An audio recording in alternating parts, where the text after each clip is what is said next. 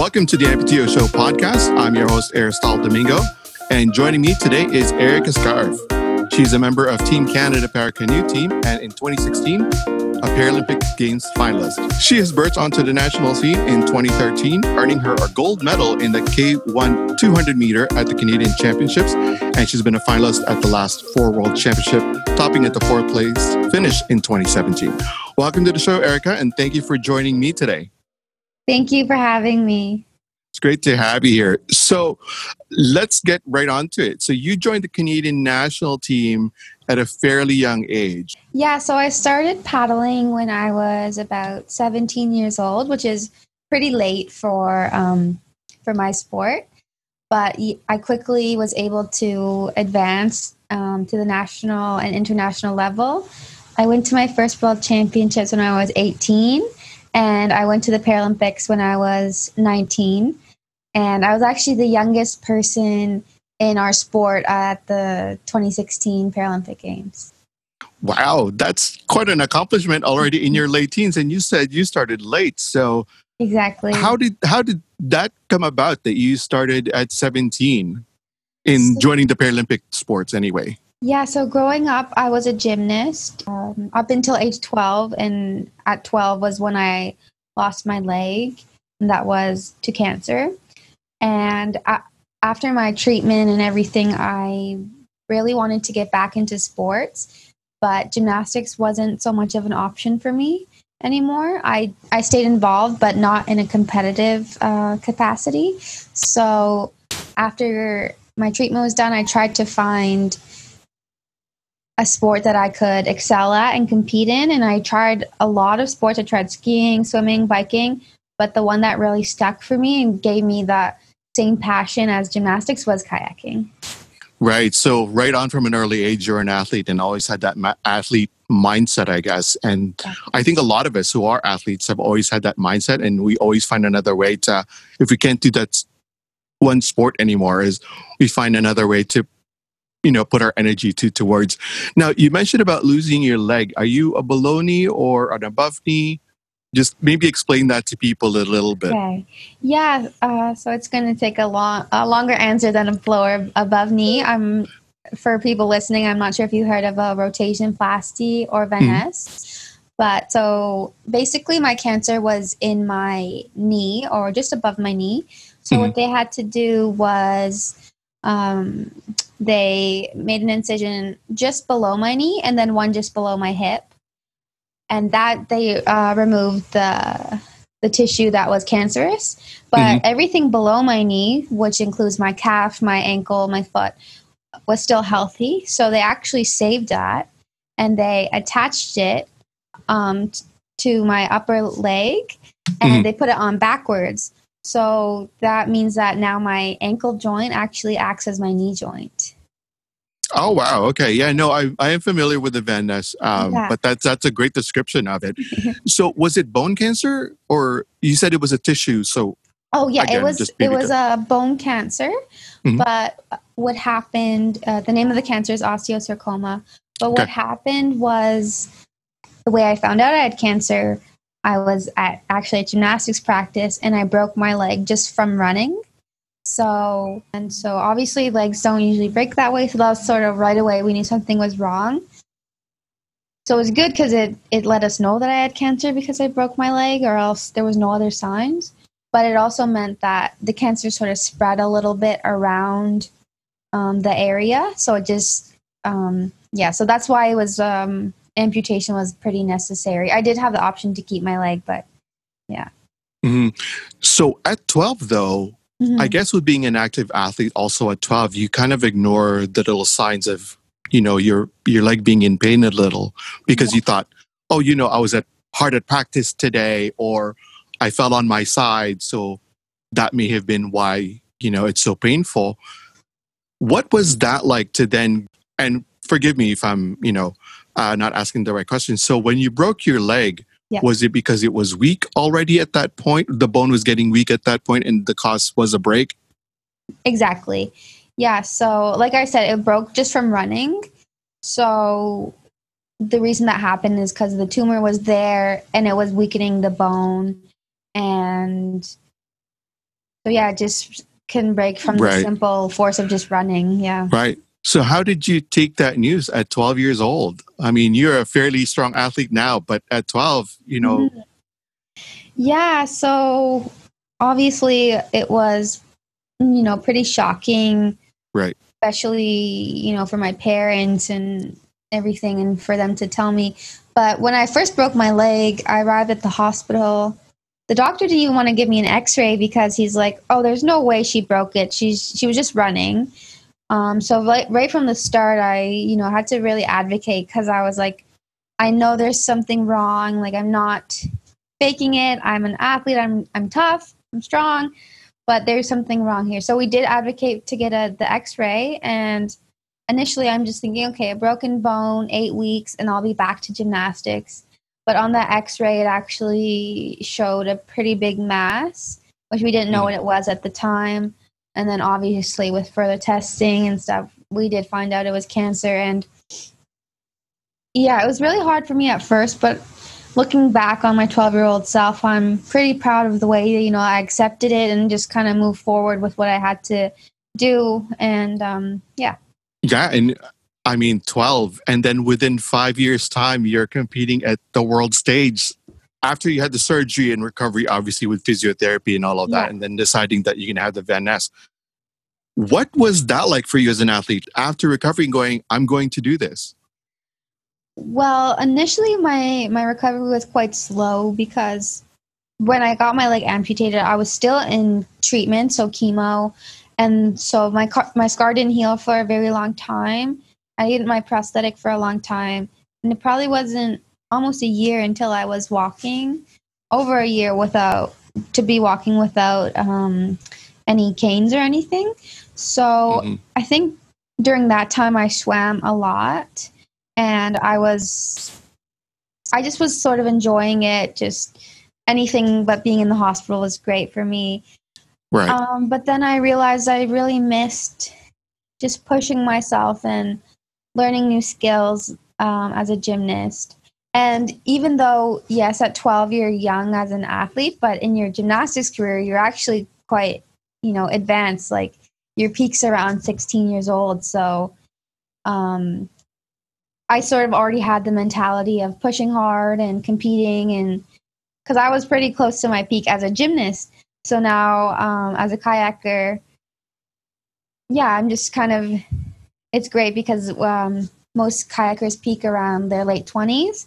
Mhm. So it kind of gives me another chance too, just in terms of my age, not only my disability. Right. No, I listening to you, I'm just mind blown of how I know gymnasts start fairly young. I mean, you guys started like five years old Exactly. and always been amazed at how, you know, and what you do on the floor, on the balance beams and all of that. And you're right. Once you have that mindset and once you have that motivation in you as an athlete, you will keep going. Yeah, right. Exactly. Um, I think that's just the drive in all of us naturally to to Mhm. compete. Also, for me, it was the competing yeah. right and Yeah, it's it's it's that chase right so it's you know it's like well i don't know what to compete in but i know i have to get my body somehow ready Exactly. compete, yeah, right? and the competitiveness, I don't know about you, but it totally transfers way outside of sport. And yes sometimes it's uh it's to my detriment. I'll be super competitive about like cards or, you know, just yeah i think we're all really every, i know it, i think it's, it's in all of us that way but um so let's get into paracanoe so did you how did you go about finding that sport did you look at clubs or were you sort of into sailing already as a kid and thought Um, I saw this at, a, at an event and I think it's something I want to try. Yeah, so I actually sort of stumbled upon it. I had a friend, uh, his name's Phil, and he recommended it to me a few times. He also has the Nes. Mhm. And I was thinking to myself, I'm like, kayaking, I didn't know too much about the sport. It just seemed like something people do to relax at their cottage. And I was thinking, like, you know, I actually want to do a real sport.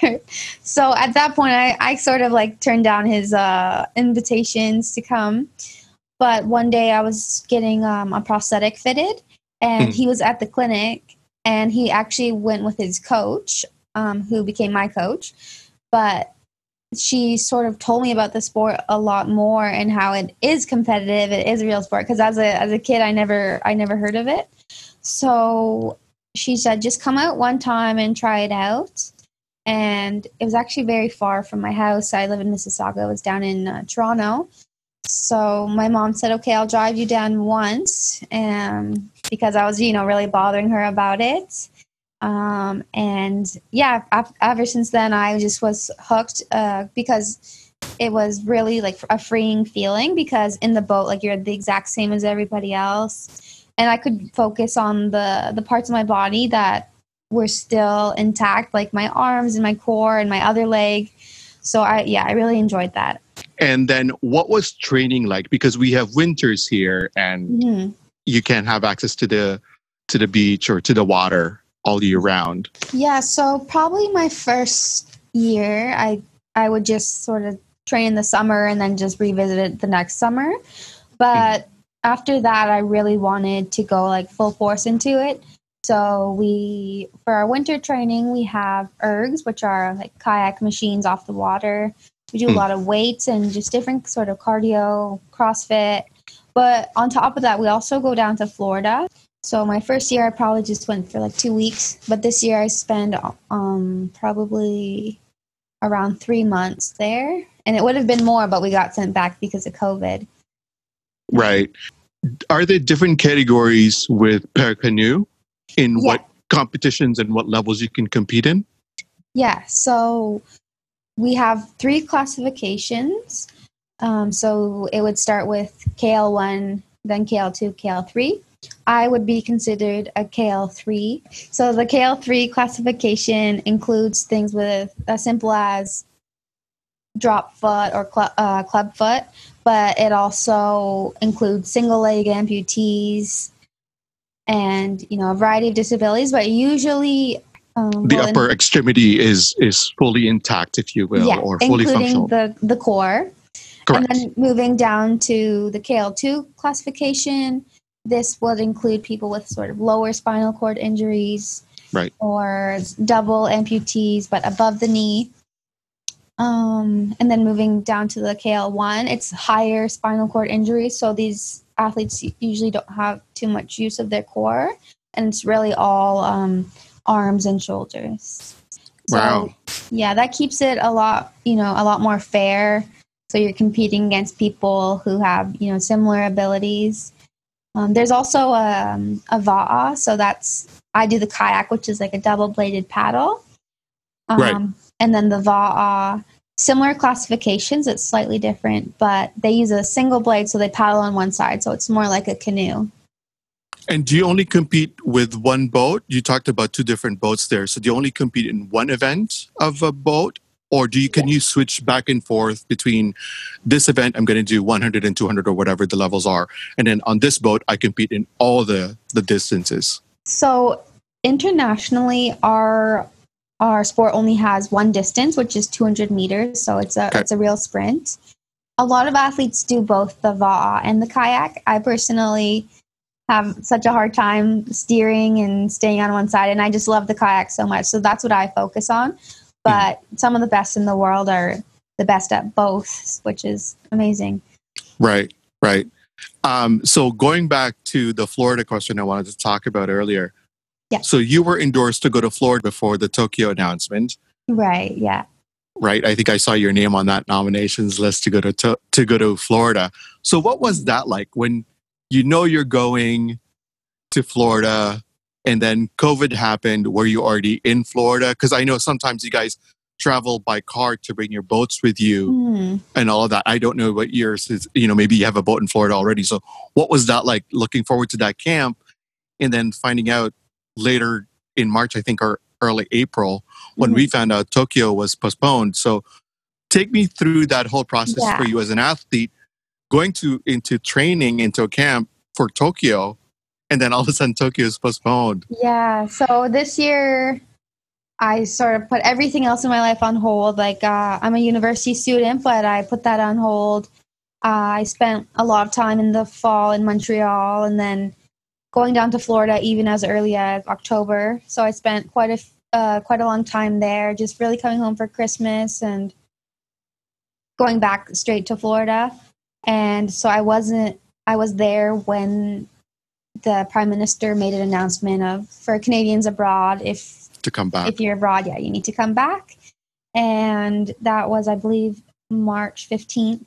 Right. So our team sort of discussed different possibilities. If th- th- we had a higher risk of contracting it, if we traveled, or if we should just stay put. But by the 17th, we decided to leave, and then I was gone on the 18th. So even at that point, though, we still didn't know the games w- were canceled. Mm-hmm. So now we're we're a little bit worried because we've put in all this work. We're really close to our qualification race, and we're not training. So you know we're worried about you know different parts of the world getting ahead of us, and of course, all at the same time, we're trying to not be selfish and obviously understand that it's a you know global pandemic. So right. we should just you know stay isolated and stay put. So, anyways, that was a stressful period for me, especially just because I thought I still had to compete, but I wasn't able to train. And I knew I already put all these months of work in.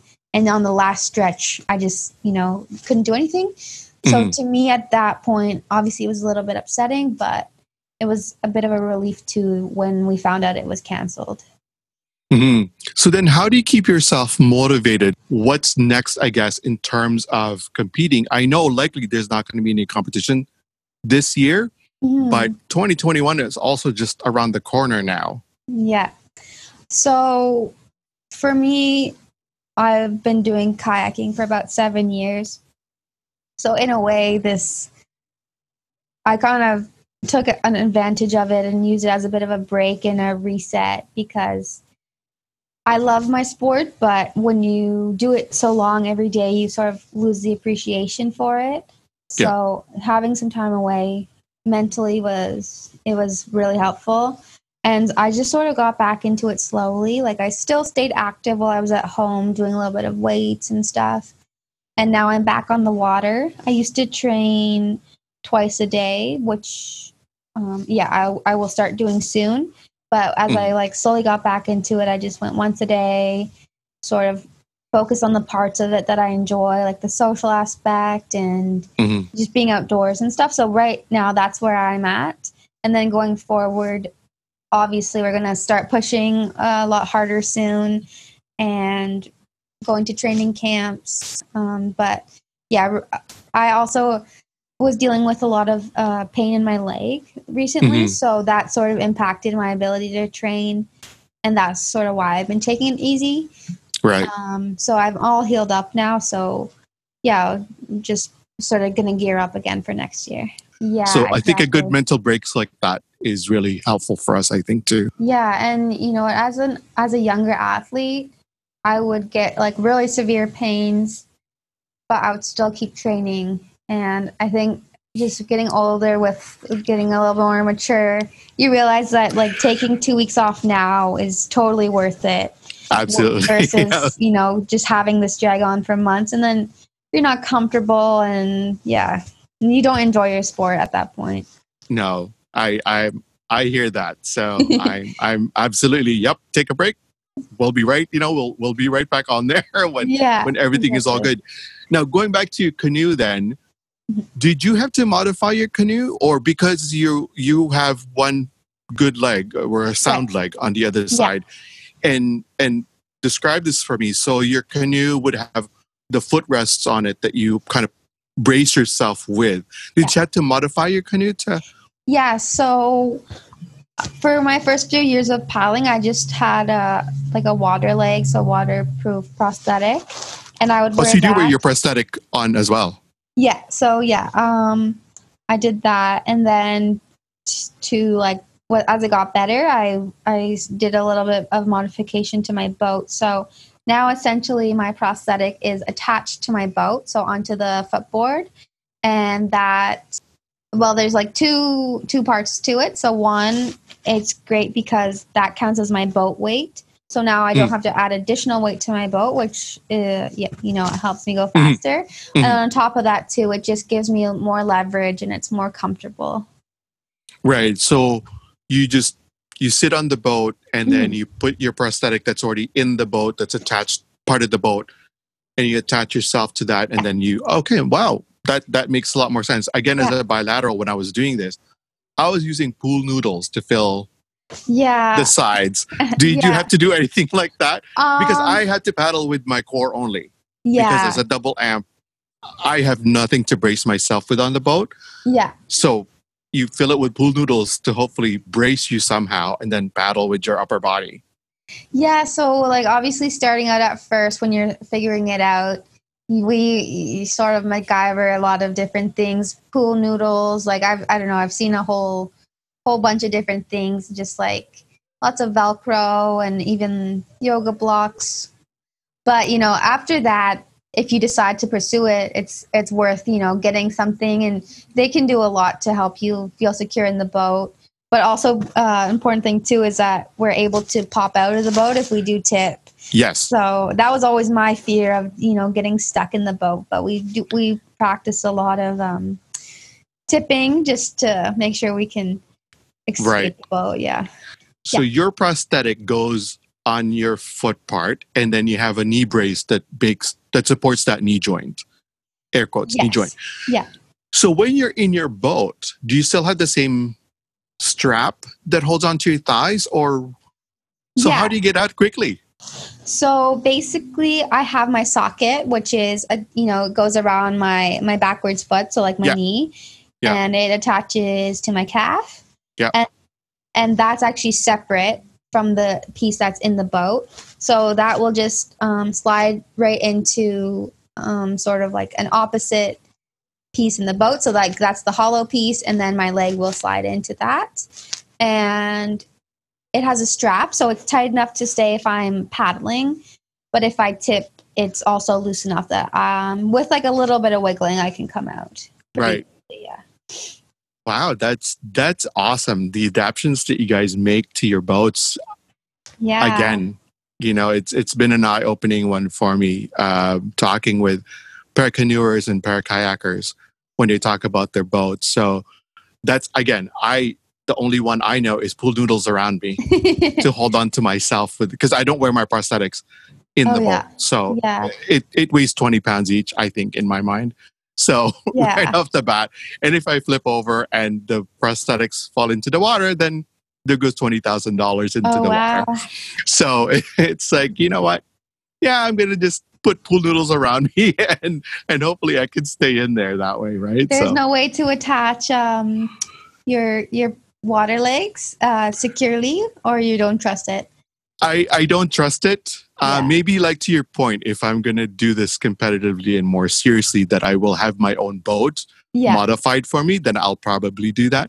But right now, it's just for more for fun at this point and Yeah. kayaking with friends. So I'm not really looking to invest in a full modification of a boat. Yeah. Um, it, can add up really easily. Yes, absolutely. Now, did your prosthetist work with you and your coach on that, or this is just from experience with the the pair team knowing what to do with boats?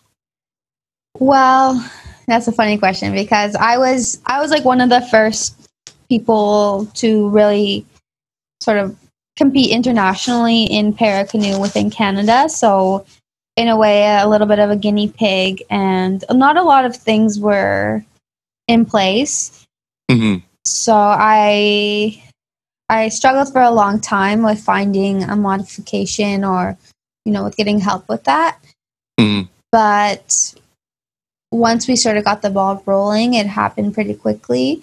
I went I go to prosthetic energy and they were great. So I had my coach come in. We we brought the boat into the clinic just so they could like have a visual of how to best set it up and um yeah, so from there we just obviously addressed like the safety things about tipping and needing to come out. So that's where we came up with having the socket separate from the rest of the limb.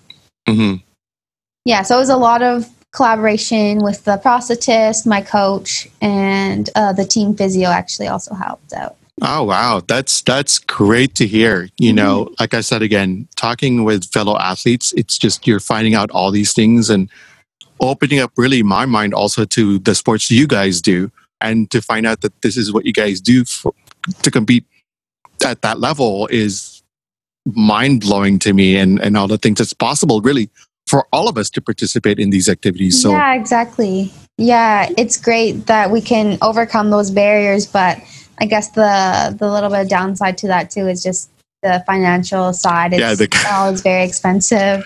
yeah, it's the cost for us, isn't it? That that just Yeah, and in it's addition to training. I yeah, there's a lot of resources up there like to support financially, but yeah, that that is the one downside to it. It is. It is. Being it is, an athlete is expensive, and then being a para athlete is you know ten times. is even more. I know. And um, it, we were actually talking about it last night at at practice about how we had to scramble almost mm-hmm. in every funding opportunity we Oh, can wow. find and apply Yeah. to to just get funding for training and for equipment and for sports and what we could spend that money on and what you know implements can we spend that money on was you know is limited really in in our sports Yeah. right so Yeah, and it's a catch 22 because once you start showing results, Sport Canada is more interested in funding you, but in order to get those results, you you need that funding. So it's a it's a double edged sword. yeah i've often i've often um, advocated for that i said you know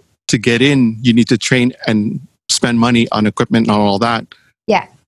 but then if you don't medal or if you don't at that you don't reach that level you don't get any support so then how do you train to get to that level Yeah, exactly. right Yeah. so It's, um yeah, it's but that's system.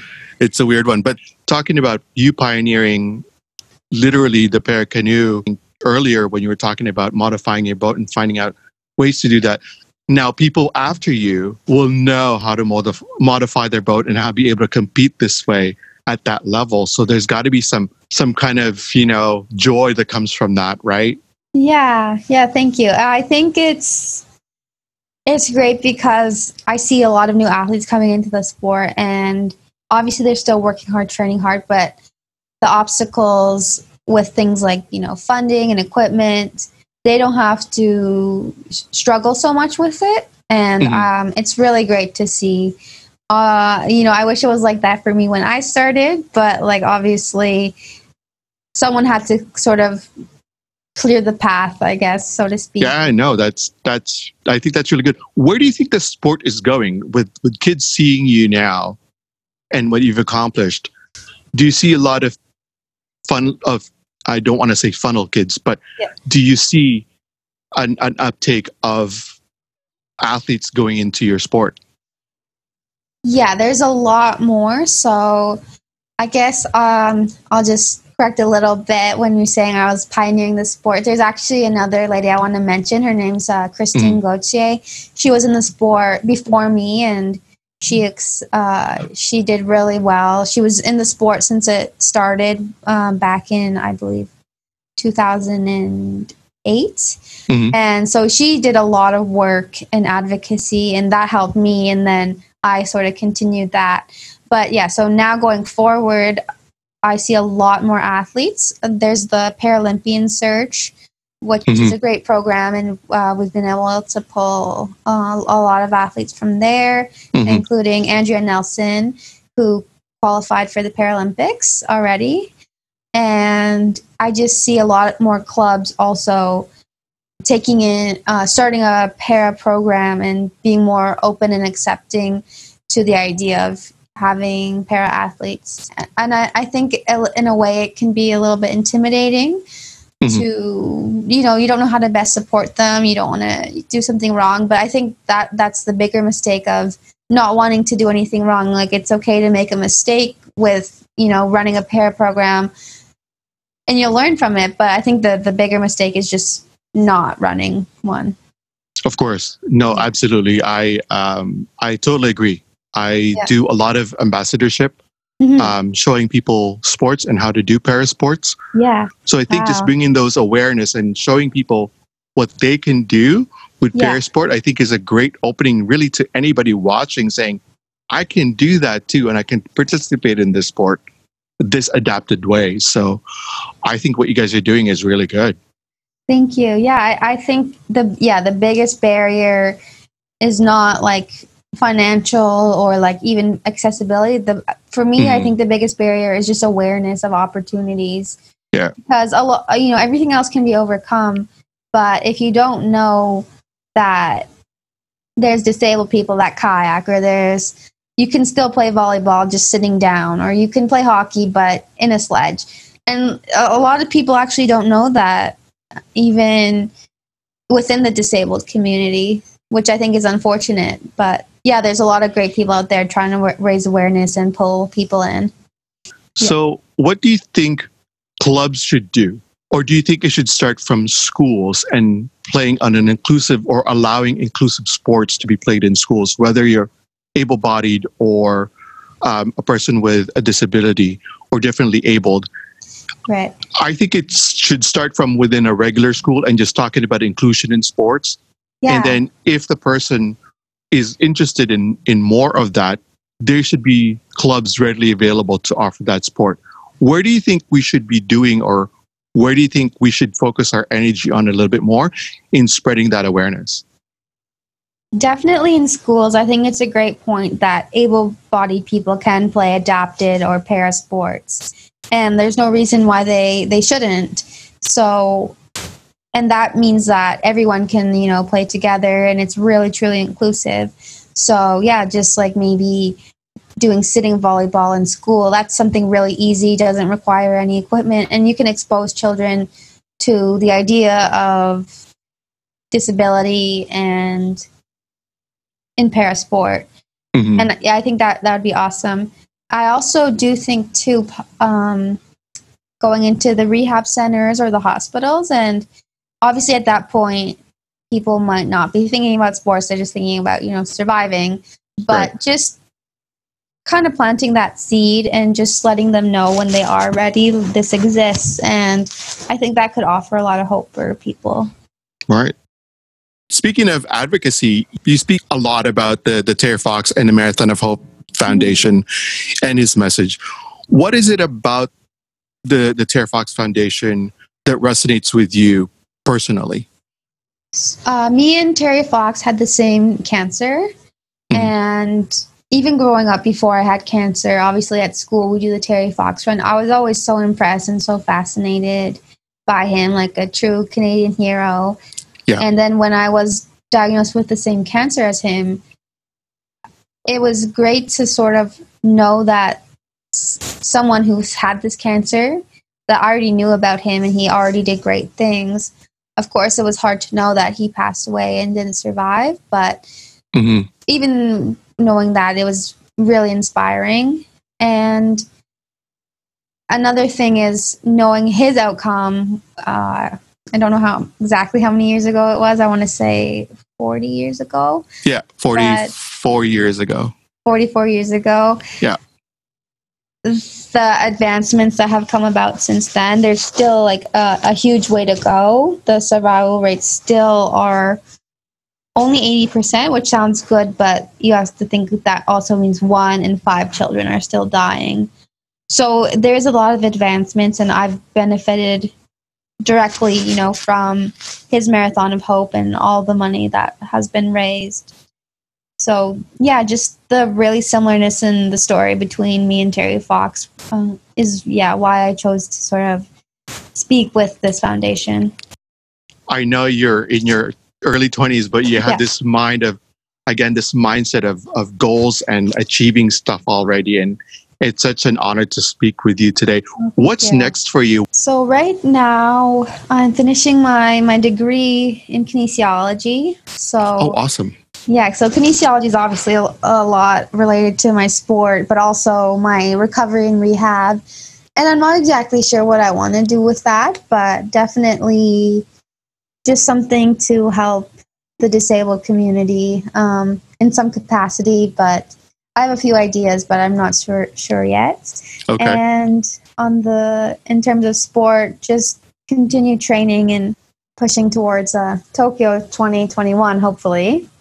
Yeah, just recently I've just been able to sort of see sport a little differently, and I feel like I'm making the most of it now rather than just constantly grinding towards a performance because that's it's our goal, but at the end of the day, it's one very small part. It's a, it's like one minute compared to years of work, right? So right, you're still very young. You still have a lot of years left in you to to to compete some more after even Tokyo 2021. There's, I believe, Paris is the next, right? Right. So yeah. you still have all of that.